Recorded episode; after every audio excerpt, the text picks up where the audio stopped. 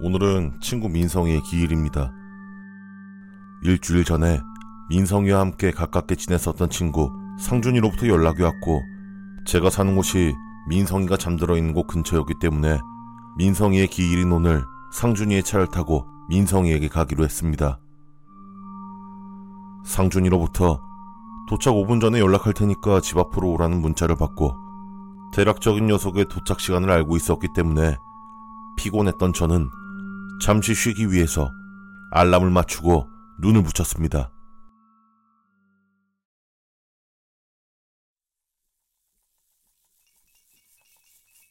잠에서 깼을 땐 방 안은 생각보다 어두워져 있었습니다. 30분이 지났다고 어두워질 시간은 아니었기에 화들짝 놀라 핸드폰을 확인했습니다. 시간은 4시간이 훌쩍 지나 있었습니다. 자는 동안 알람도 울리지 않았고 부재중 전화도 없었습니다.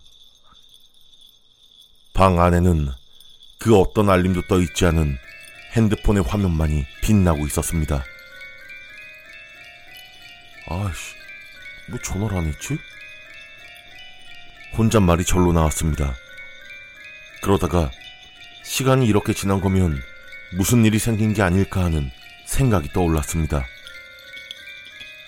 아까 메시지를 주고받은 것이 생각나 카톡을 켜봤지만 상준이와의 대화창이 사라져 있었습니다. 분명 제가 답장까지 보냈었는데 말이죠. 친구 목록에서도 찾아봤지만 최상준은 어디에도 보이지 않았습니다. 의아했지만 녀석에게 전화를 하기 위해서 연락처를 켰습니다. 연락처에서 최상준을 검색했지만 검색 결과는 나오지 않았습니다. 최상준의 치읓을 찾으려고 스크롤을 내려봤지만 아무리 내려보아도 최상준은 없었습니다. 상준이의 전화번호 뒷자리가 생각나 검색을 해봤더니 그 번호는 사신이라는 이름으로 저장되어 있었습니다. 이상했지만 전 그 번호로 전화를 걸었고 핸드폰 속 전화 발신 화면에는 숫자와 깨진 글자들 사이에 읽을 수 있는 글자 사 그리고 신만이 눈에 들어왔습니다. 한참 뒤에 웬 남성이 전화를 받았습니다. 예, 여보세요. 들려오는 목소리는 왠지 피곤한 듯 생기가 없는 것 같은 중년의 목소리였습니다. 아, 네, 혹시 상준이 핸드폰 아닌가요? 아, 맞아요. 사망으로 처리 중이라서요. 잠시만요. 어, 네? 전화 끊지 마시고 잠시만 기다려 주세요. 중년 남성의 말에 깜짝 놀라 대꾸하려고 했지만 묘하게 강압적인 말투에 전 말문이 막혔습니다. 아주 잠깐이었지만 몇십 분이 지난 듯 긴 침묵이 이어졌습니다. 아, 예. 전화 주신 분 이름이 어떻게 되시나요? 어, 이동수요. 이용수 맞나요? 남잔 정확히 확인하려고 하는 것처럼 한 글자씩 끊어서 천천히 말을 걸어왔습니다. 아니요, 이동수요.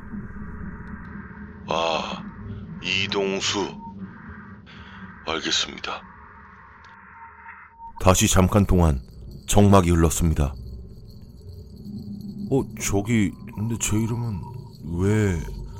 아, 이동수님. 잘 알겠고요. 제가 꼭 다시 연락하겠습니다. 상대가 황급히 통화를 끝내려고 하자 얼떨결에 저도 휩쓸렸습니다. 어, 네, 알겠습니다. 아, 네, 그럼 꼭 다시 연락드리죠.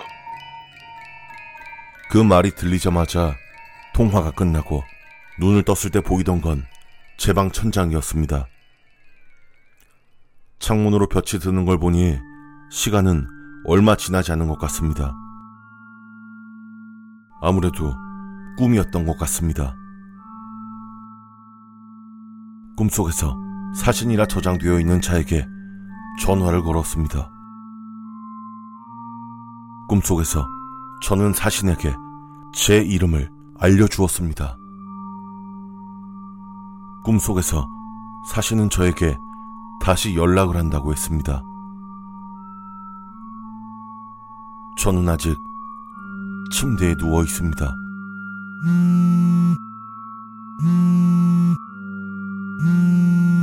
모르는 번호로 전화가 옵니다. 전 어떻게 해야 할까요?